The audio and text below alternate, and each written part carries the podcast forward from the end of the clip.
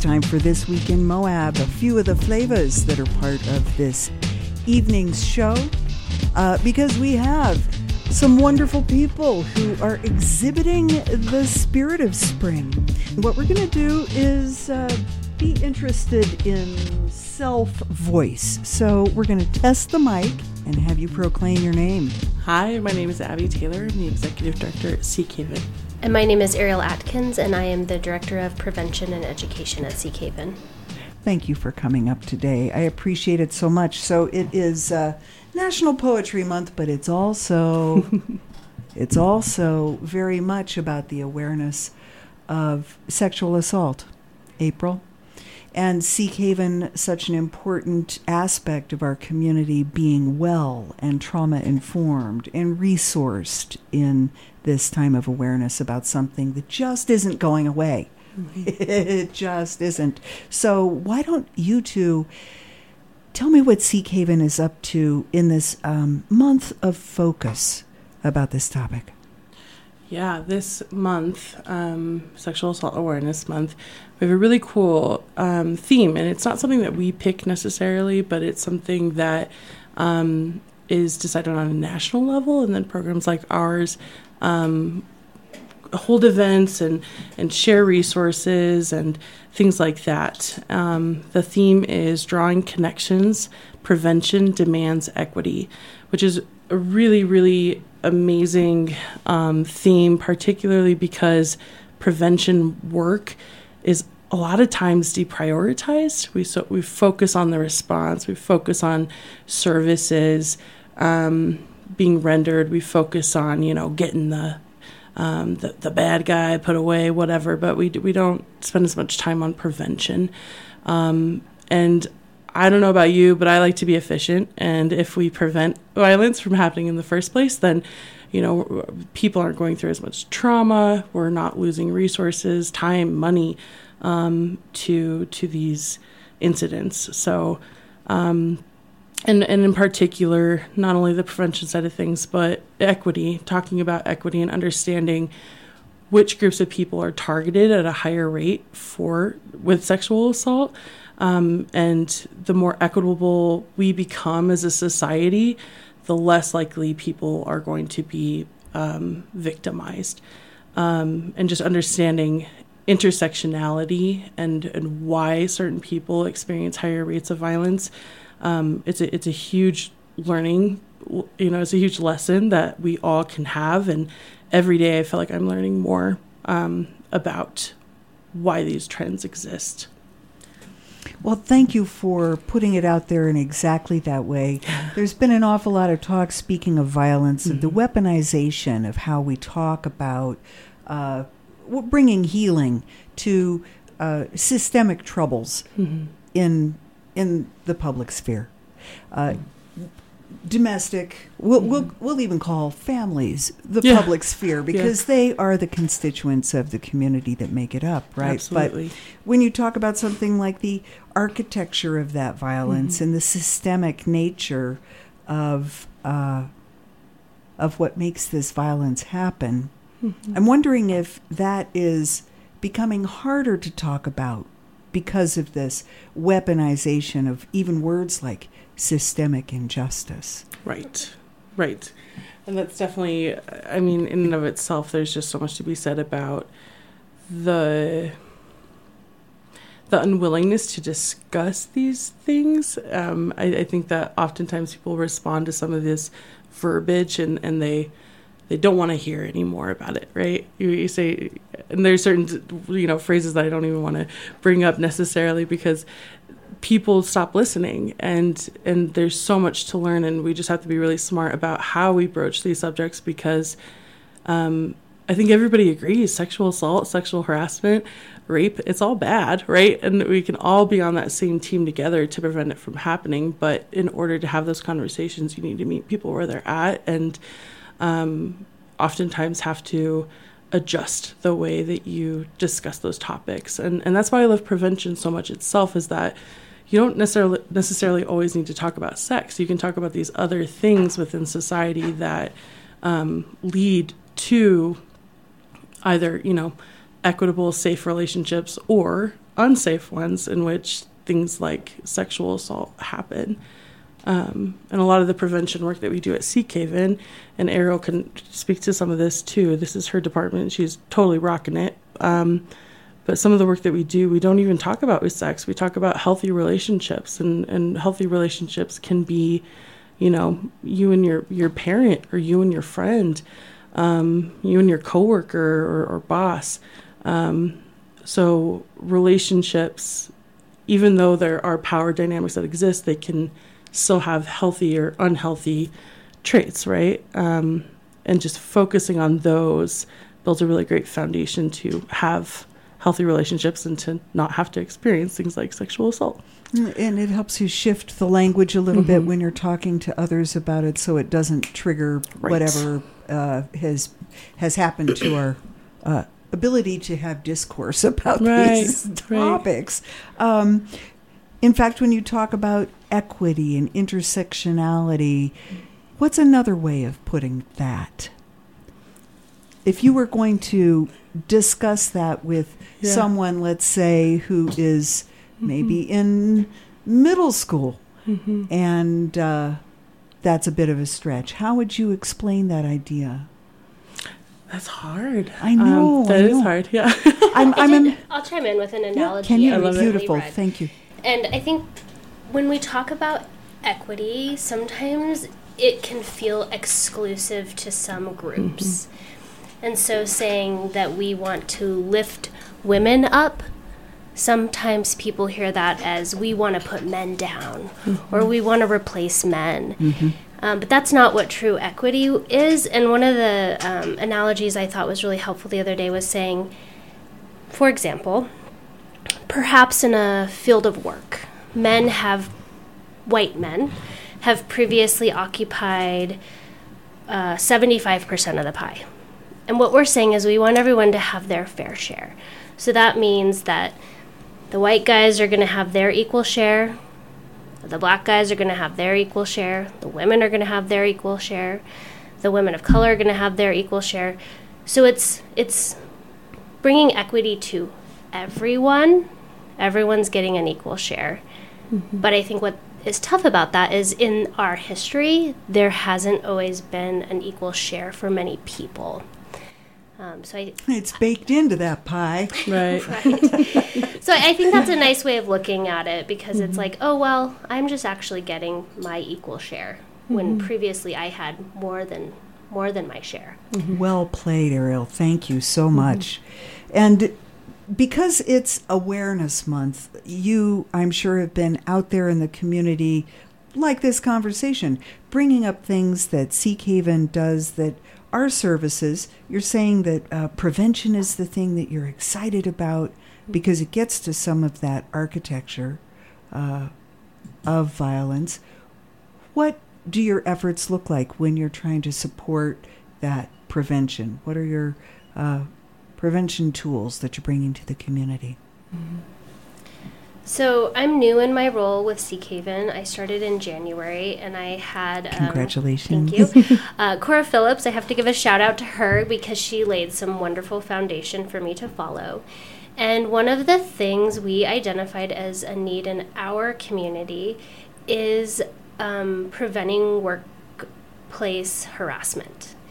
Um, and wow particularly um, with outdoor recreation companies. Um, there was an expose uh, around like 2015 or something that um, kind of brought to light some of the harassment and uh, abuse that was occurring uh, within NPS down in uh, on the Grand Canyon and sort of there was this movement and i think there's been a lot of data collection since then by varying entities and not just within rafting companies but mm-hmm. uh, the uh, oh gosh i outdoor recreation yeah outdoor yeah. rec so uh, climbing communities have have taken um, the opportunity to look into their own communities and mm-hmm. collect data on how prevalent this um, behavior is and unfortunately, it's very prevalent.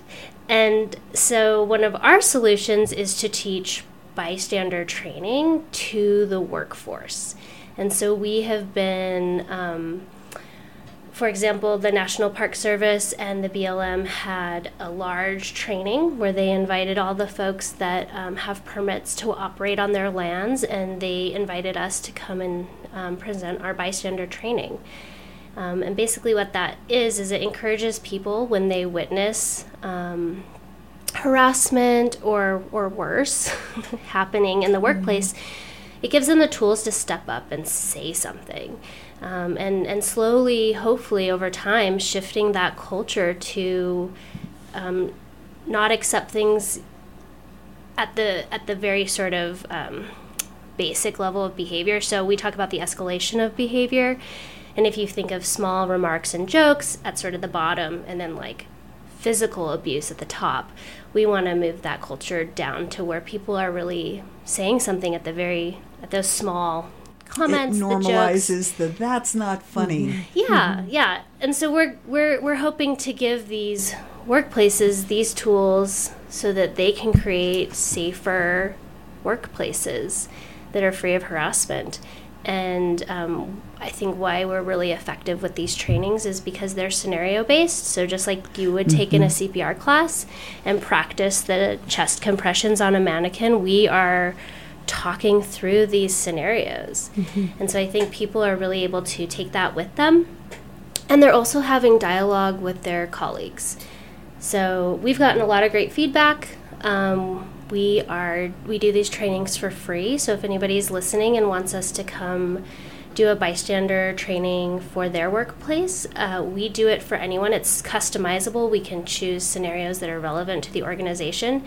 And although our focus has been on outdoor recreation, we can do it for nonprofits, we can do it for for profits. Um, we're really flexible in uh, the content is the same, but we can make it customizable so that it feels relevant to whichever organization wants to utilize this.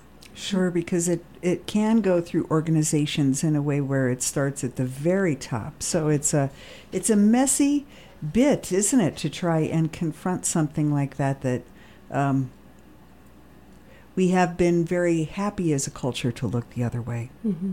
Mm-hmm. Uh, it is threatening to bring up. You know, I don't think we really do uh, conflict well. So it's a little bit of conflict training right there, isn't it? Uh, do you employ nonviolent communication techniques? You're familiar, surely, with this body of work in this book, where I statements, this sort of thing, mm-hmm. to talk about it rather than mm-hmm. you, right, other person over there, are being bad right. with your manners.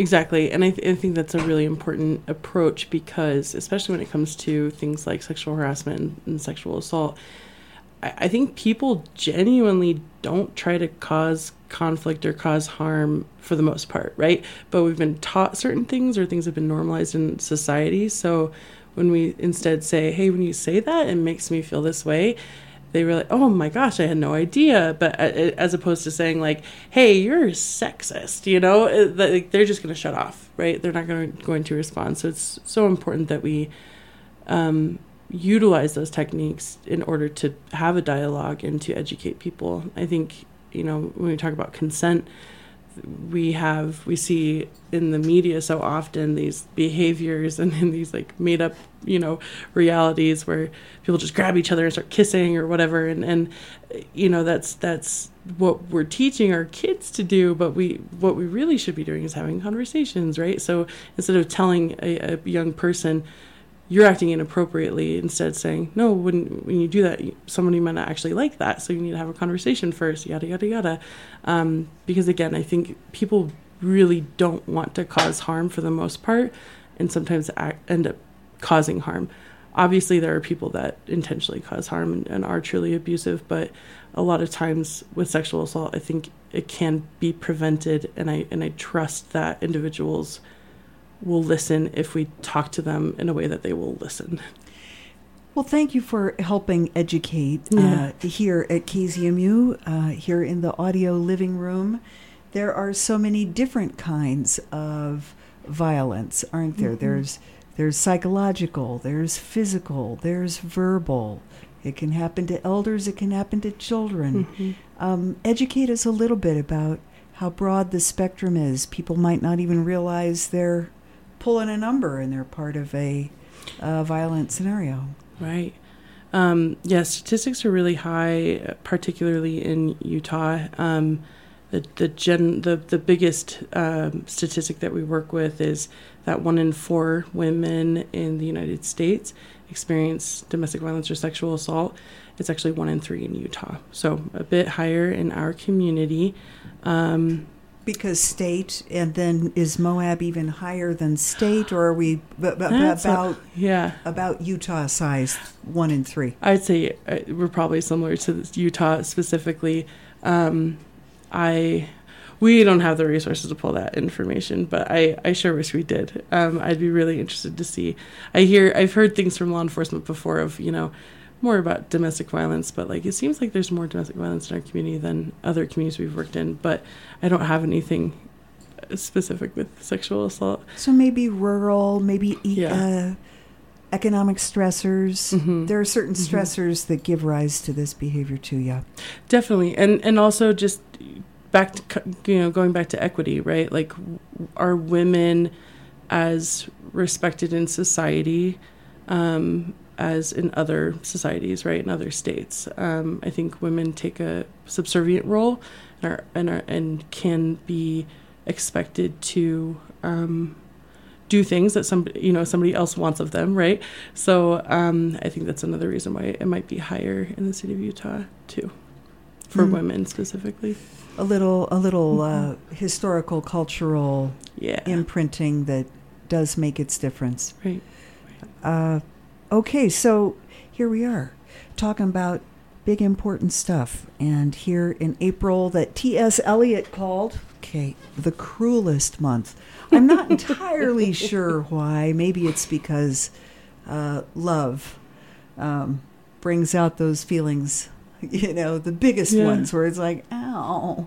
Um, but it's also Domestic Violence Awareness Month, and that's why we've got Ariel and uh, Abigail up here at KZMU t- today. Mm-hmm. Um, you know, I was trying to think of a few things that we could talk about, m- pointing it right to Moab for resources for Mhm. people. Um, people may not know everything there is to know about Seekhaven and who can avail themselves with the service. There are probably some ideas about who your services are for. hmm Uh, talk talk a little bit about that. Yeah, yeah.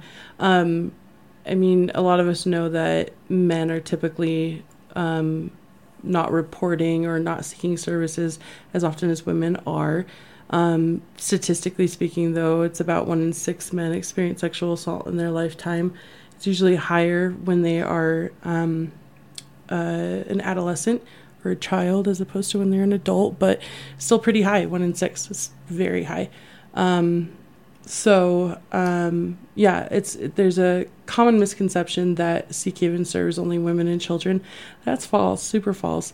Um, we've we've served plenty of men over the years, and and are working on a, you know, adapting and training ourselves and better outreach and things like that to to reach all individuals because we serve all individuals. Um, one really important aspect of our programming is um, the creation and facilitation of a sexual assault response protocol work group that um, is a multidisciplinary team with um, community partners um, in the system. So that includes Moab City Police, um, a Victims Assistance Unit, which oversees Grand County and Moab City, um, Moab Regional Hospital, the Grand County Attorney's Office, um, and Sheriff's Office is also joining in the near future. Um, but it's it's together we would meet about once a month and we discuss cases um, that have been um, no identifiable information is shared, but the the basic flow of events is discussed. If that makes sense. Mm-hmm. Um, and we identify issues and um, ways to make improvements. Um, but then we also um, have a, you know, we respond in a coordinated fashion to um, sexual assault incidents that results in the need of a nurse examination. Um, and that exam is performed by a certified and trained um, nurse.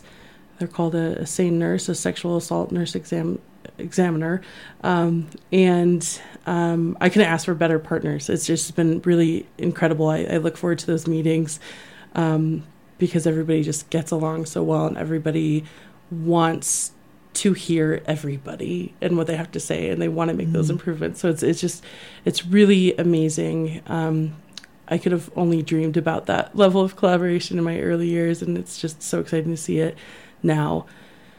Um, Collegial respect. How yeah, about that? Yeah. Fantastic. a little equity. Yes, A little right. a little change in the equity of the Yeah. of the power structure. So great. Yeah. Uh, a community of caregivers also Mhm. within this sort of authority structure of um, helping people. Right. Um, so I'm still imagining that there are those who are maybe even listening right now. hmm Uh, maybe they're driving along with the person that they're worried about. hmm What do you tell somebody to encourage them? You know, Mhm. there are there are all kinds of code words that you read about hmm on phones. Look, all you got to say is "make me one with lemons," or I don't even know. I don't even know. I've know. heard of these. Yeah. Yeah. Uh, I have heard of these. yeah. If there are any, Mhm. what do we want to tell the people that are Yeah. that are suffering in silence? hmm Um, first thing I'd say is is reach out, right? And and you can work with someone at Seekhaven, um, or you can work with you know a person if you're choosing to create a safety plan. Um, so if there's you know if you're living with somebody that is chronically abusing you, and you know we're talking about sexual assault specifically, but we can broaden this out to domestic violence as well. Um, create a safety plan. You you are the expert in your situation, and you probably know when that cycle happens, right? In situations um, in which you're more likely to be hurt. Um, find a safe person, and again, that could be somebody at Seekhaven, to create a plan of when you know that's about to happen. What do you need to to prevent that from happening? Um, how, how can Seekhaven support you to minimize or um, reduce or prevent that violence from occurring? Um, I mean, we have all types of resources. If somebody's, you know, looking to get out of a situation, which we don't, we don't ever push anybody to get out if they're not ready or if it's not safe to leave. Um, it's actually the most dangerous time for an individual is when they are leaving um, an abusive situation. That's when we see the most um, homicides occur um, in that time frame. So we, we're not we're not pushing anyone to leave if they're not ready. But um, we, we have counseling um, and we have advocacy services. Those are available whether you're with somebody or after you've left or even if you've had a history of. So it's been a while since you've been in a situation, but you're still, you know, feeling like you're you need your um, foundation restored. Um, we're there in those situations as well. A little psychological support also for people so they can help identify it. Mhm. I'm thinking about a, a lot of people who have been just gaslit. Mhm. That's the phrase now. Have been Yeah. convinced that they're the problem or that they're nuts or that it's not happening. Uh, a form of uh, psychological right. abuse where it's hard to even recognize that it's going Mhm. down. Um, assuming there might be somebody that's that's like that, it just doesn't feel good, but they don't know what to do about it. Right. Do you have uh, professional psychological uh, Mhm. assessment and support? Also, Yeah, we have um, contracted counselors that we work with, and that's a huge part of our budget is um, is paying those contracted counselors because, again, we, we really love having the ability to support people that are in it in an acute situation. So again, they're they're in a space where they've either just left a situation or they're in it um, currently, um, but also people that have a history of these experiences because it can take so long to to heal. Um, but yeah, we have uh, contracted, um, licensed um, therapists and social workers that we um, pay to work with our clients. beautiful. Thank you Mhm. so so Yeah. much. What else do you want to really let people know? I there's so much that you have to offer. um, please just speak up about what you wanted to let everybody know. Yeah, Ariel, do you want to talk about our training that we have open to the community? Yes. I am so excited about this. Um, so, one of the events that we are hosting for Sexual Assault Awareness Month, and especially since the theme is equity, is we have invited a, person named Jamel Avi. They are the program director at the Inclusion Center for Community and Justice up in Salt Lake area. And they are coming to do a conversation and training on diversity, equity, and inclusion um, at the MARC on April 25th, which is a Tuesday, from 8:30 to 12:30. And if people want to RSVP, they can email me at Ariel A R I E L at seekhaven.org, or they can visit our Facebook page uh, or Instagram, and there is a um, QR code because I am trying to gather some information from people with their RSVP, just so I can know who to expect. Um, mostly, we have sent invites out to uh, organizations who we work with or we know work with uh, populations in Moab. Um, but it is open to the public. We're just trying to um, keep it at a certain number. So it's kind of a first come, first serve. But we still have spaces left. Great for preventative tools, whether you're working in an organization or in a family grouping that um, maybe could use some of these. Yeah. Yeah, the diversity, equity, and inclusion. Um, and I'll just read a little bit from our flyer. Basically, it discusses how the impacts of social pressures impact us and how we interact with each other and how to navigate those, as well as um, learning the complexities of identities, um, dissecting privilege, how to recognize it, and how to move through the world with a heightened awareness. And I have um, been in lots of conversations with Jamel, and they are wonderful at um, bringing you in to the conversation. Instead Uh, of talking at you, right? Right. yeah, or, Very or making you feel insecure, uncomfortable. I have always had the experience of feeling very welcome and and uh, um, yeah, Safe. included Included. in the in the tough conversations. Um, so I would recommend it to anybody who's interested. And kind kind of back to that, you know, we sometimes use phrases or, yeah, catchphrases that people turn themselves off to, right? Or they build that wall right away when they hear it.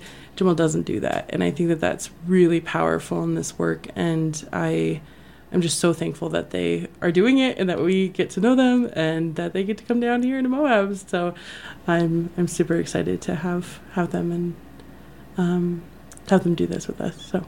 yeah. What I'd really love to hear is a success story with somebody that has been uh, on the spectrum of being an uh, abuser, has engaged in abusive Hmm. uh, behavior, even if they've been abused themselves coming up. This often is the case, yeah. Right, right. Uh, it doesn't come from nowhere. There's a lot of intergenerational trauma involved. Yeah. But I'm I'm I'm looking for a a, a story of recovery from somebody that's learned a way hmm to get angry uh, without causing harm. Yeah.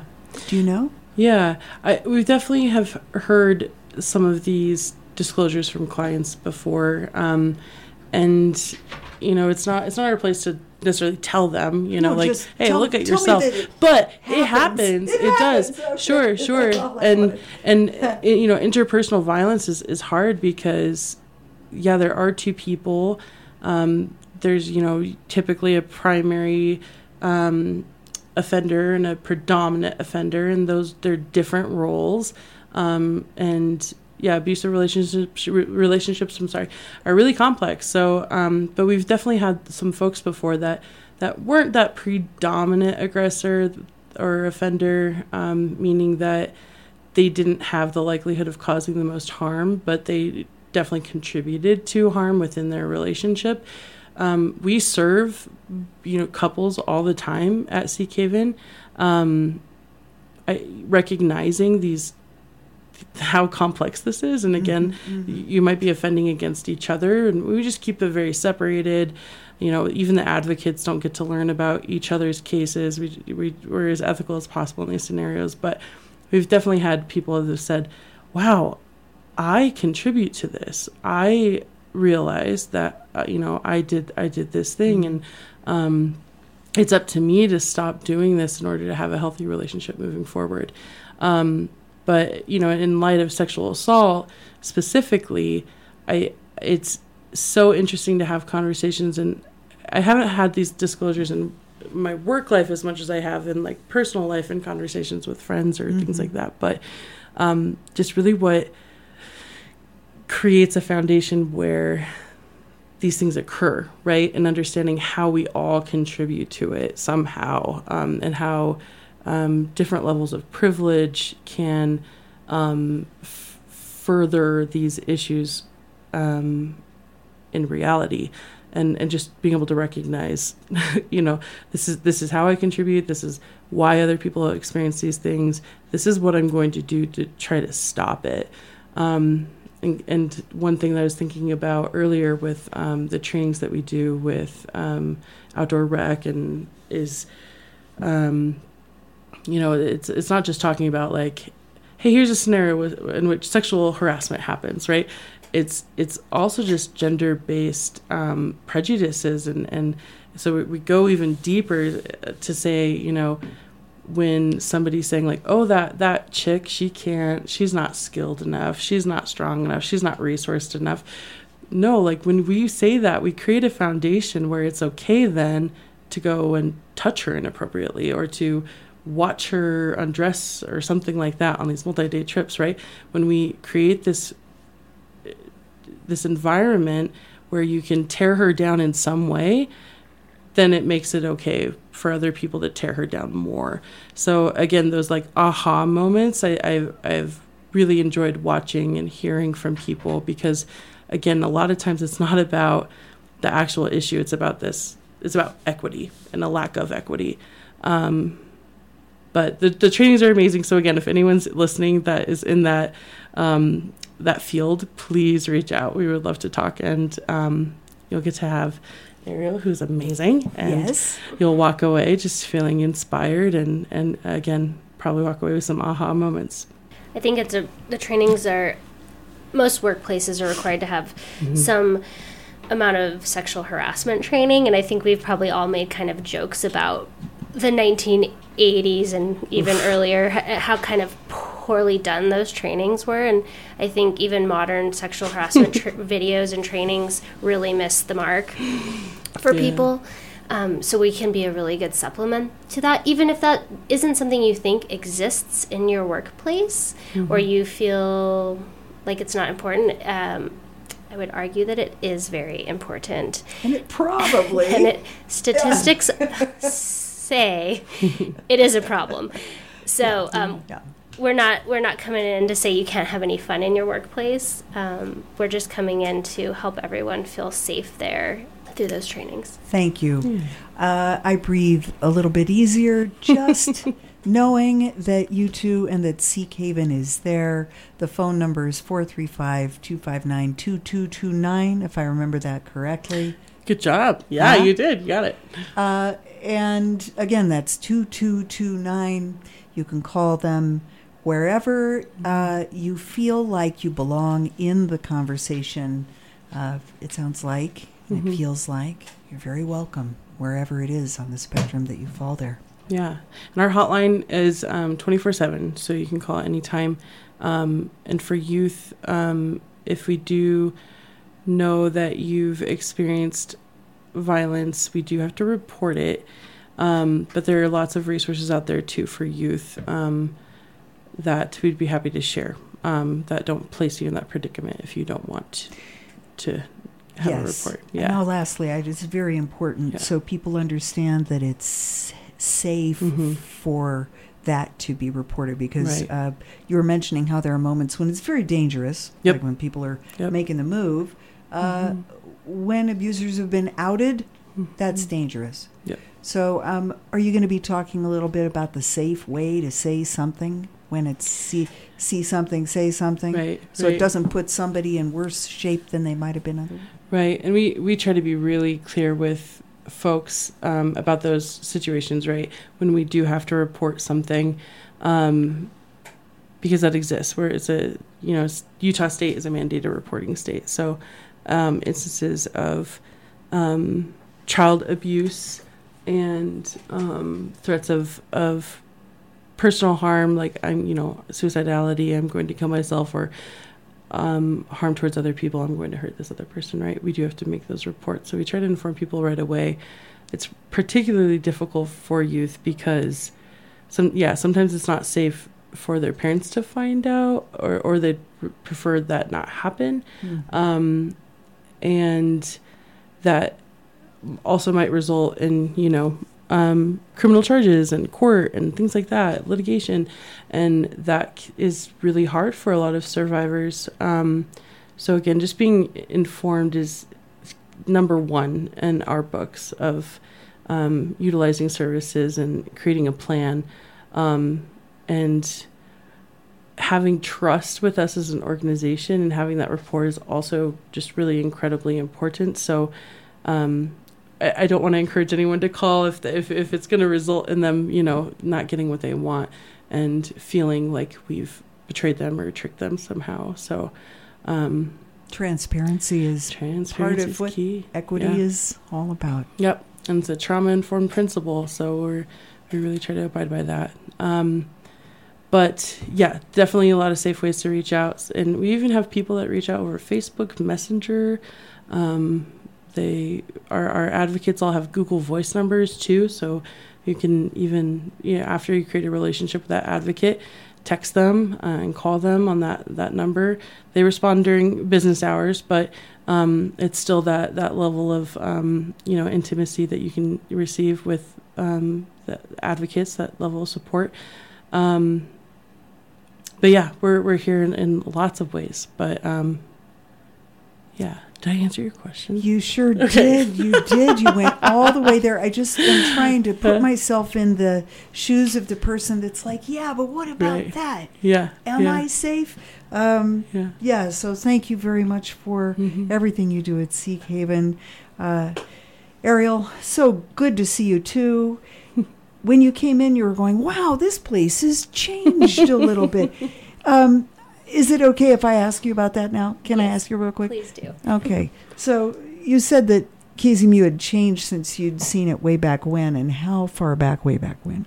Well, I was when I walked into the station. I actually have been in this room since, but the other side of the building, and I don't even think it was this building. I think it was maybe like a Mm. single wide trailer. The trailer. trailer, the trailer days. But I told Christy that I was a Shine Time DJ as a youth here in Moab, and um, and we were just talking about how community radio can span the life span of a person, and so that's really special that I was here playing kid songs. Probably pretty poorly executed when I was seven. Uh, and 30 years later, I'm here talking about sexual assault and how I'm supporting my community to um, hopefully um, minimize those risk factors and increase those protective factors. And Christy, while I have you on the subject of youth, I just want to say we just hired a youth pro- prevention coordinator, and um, we work with this fantastic um, curriculum. It's called the One Love Foundation, and it was um, created after a family lost their college aged lacrosse bright daughter to um, uh, intimate partner violence. Um, but they have really taken that and created this amazing program. And like Abi was saying, it doesn't really talk about sex, it talks about uh, we all contribute to healthy and unhealthy behaviors in all of our relationships. And helping to educate youth um, what those behaviors are so that they can be better friends, that they can be better family members, and, and realizing um, how someone isn't necessarily bad if they have um, these behaviors in a relationship but that a relationship can become unsafe if they there are too many of these behaviors. So helping them to identify that without shame or guilt. Um, and so we are trying to get out there in the community and teach kids about healthy relationships so that they can hopefully um, have red flags go up before they're um, before there's real trouble. before yeah there's Mm-hmm. real trouble so Thank you. yeah One Love Foundation. I will look it up because I love to see what happens when people uh, have agency. You can hear Mm-hmm. it in their voices. And uh, as far as voices of youth are concerned, how beautiful it is to hear time pass in the voices of uh, youth DJs. Trailer Park. She's pulling out the old G double. It was a single wide sway back trailer, and that's the authentic. Ariel, thank you. Abigail, Abigail Thank Taylor, you. thank you. Um, okay, so Seekhaven. check it out, and do take care of each other, yourselves. We'll talk to you again.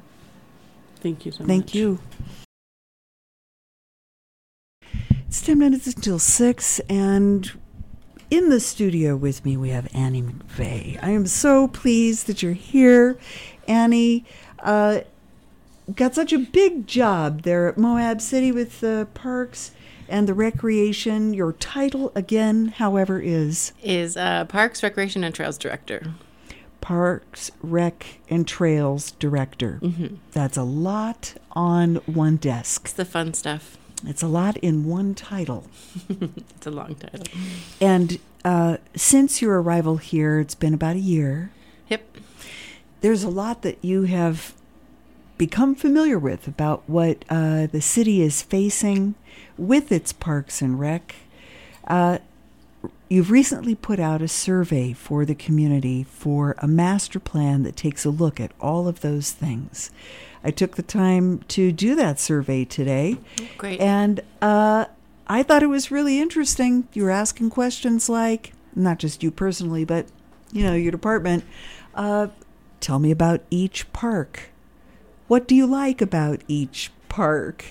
Uh, and that was a very interesting exercise because there are specific uses that I go to each one for, and some I didn't even know existed. I've heard that too. And I think one thing that we're really excited about is to kind of understand people's identity for each park.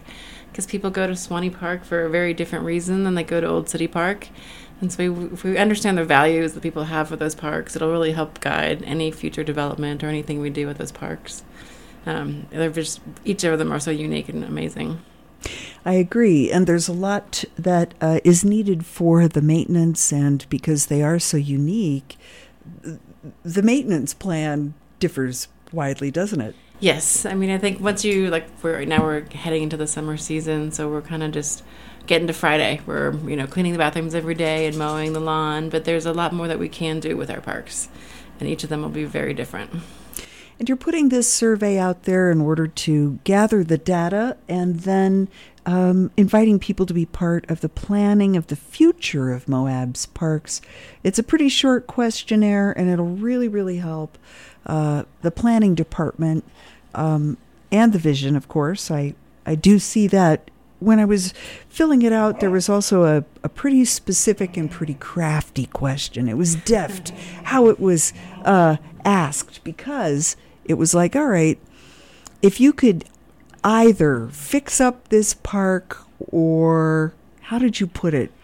It, it was a really tough way of asking the question. Either raise the taxes or get rid of the program entirely. Yeah, so Describe that a little. yeah, so we um, a couple of the thing, things that are, I think are really important to us. Also, when we ask you everything that you would like about parks and want in parks, there are questions that ask you to prioritize. So, what is the number one thing? Because everybody, I mean, there's so many things you could go. I want it all. I we want it all. So I think the prioritization, and then also getting at well, we do have um, the new RAP tax, which is going to you know help us tremendously. There's still very limited funding, so some of the questions where that get a little harder is really how much do you want this, and if you wanted it, um, would there be the potential of other fees or other ways to get funding? a big vein to go uh, diving into this thing about the RAP tax and about how our maintenance of our parks and our green spaces are um, paid for. Maybe you could describe just very briefly where we're at uh, about the costs of doing it and why we're having to kind of choose, pick and choose. Right. So um, until the RAP tax, um, all of the parks funding comes from the general fund, which competes against um, all other capital improvement projects. It competes against public safety. And so, while as important as parks are to everyone in the community, sometimes it doesn't always um, rank the highest as the priorities of projects come down with the city. How long is this going to be open for public comment? Um, until the 30th. And I think that's a, either next Sunday or Monday. And what do you have to say about the RAP tax and the monies that it has been garnering so far in this program? I know you've been part of the uh, committee and taking a look and making choices. You want to spend a minute talking about that? Yes. Um, so we had obviously the first year um, of RAP tax money coming in. And so the council had decided to give a percentage of that out to in community grants. Um, and that process opened this year. And we had a really tremendous response to that. It was really great to see uh, a RAP tax committee that sat down and rated the grants. And we'll actually be going to city council next week t- with our recommendations or the committee's recommendations for who's getting awarded. Can you speak about uh, how you felt when you looked at the broad array of applications and the ideas to improve? Yes, so that's one thing that the committee will do after this round is over, is kind of how to move forward. But we heard from a lot of people um, in the community, a lot of people that we've heard from before, some projects that wouldn't surprise you. But then there's people who um, are looking around the community and seeing a need, if it's arts or parks um, related, and kind of stepping up and I mean, maybe even forming a nonprofit to submit. So it's it was great to see. Some hard choices too. I am sure of it because you wound up having twice as many uh, applicants as there was m- money for. Is that Yes, we had about 220 over 220,000 in requests and 93,000 available. Uh, okay, so we have a vision of the future, and we're asking you, Moab, to weigh in on what would be the most beautiful and functional and, dare we say, uh, practical, affordable that we can do for our best good. And moabcity.org forward slash parks will get you there. Uh, and you, there's even a little QR code if you speak QR.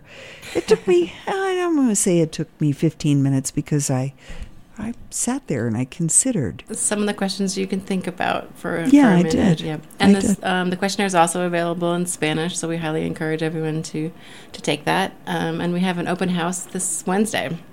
And so we'll have some of the preliminary data from the survey already to kind of hear what we've heard already um, as a sounding board to the, uh, to the community. To what else have we missed, along with some other guiding questions that'll be in there. And that is at the MARC um, this Wednesday from 4 to 6. Thank you, Annie. Uh, lastly, one little question about water, uh, because I'm sure that with parks and recs and trails and our green and all of our spaces, given that information about uh, water in the West and the Colorado River and all of that stuff, how how much a factor is that in your planning so far? It is in the planning. So we've also sat down um, with key stakeholders, and some of them, one of the key groups of stakeholders we've had was even environmental issues and sustainability, and water has come up. Um, there's also kind of an interesting notion that as the rest of the community is asked to use less water, that potentially our parks are truly the green community open space that may not be available elsewhere. So um, there's a lot to consider. I know, I know we can definitely refine some of our watering practices as we move forward. And are you uh, still just open door? People call you if they have concerns or ideas. Anytime. Okay, how how do they do that? Um, so they could call my um, my email is a mcvay at moabcity.org, um, or they could call 435 260 2571. Has the magic happened? Has Moab gotten under your skin? Is there blow sand in your scalp? The, Uh, the magic has happened. good. I'm glad to hear it. Thank you so much. Annie McVay, the director of uh, Parks, I also wanted to Rec, give uh, trails. Trails. Yes. And I also wanted to give a plug for Earth Day this week. Um, so on Friday, we'll be having an Earth Day event at the MARC. Um, and there'll be some great things there. The Park Service will be there with a solar telescope. A what? A solar telescope. Ah. Yes. And so I'm, I don't know what that is. Um, and also, the MARC will be there so making some seed bombs, and solid waste will be there with some recycling games. Seed bombs. I love it. And a solar Telescope. telescope. So good. Got it. Got to go see it. Um, thank you for your messages of joy and hope here for Living on the Earth, Annie McVay. Yeah, thank you for having me. Yep. Have a great week. All right. It's already time. Oh, Moab. This has been This Week in Moab. I'm Christy Williams Sutton, thanking you so much for this uh, Earth Day week, for this awareness of how we can treat each other better with no violence, eh? Uh, okay, up next, word of the day. Love you, Moab. See you next time.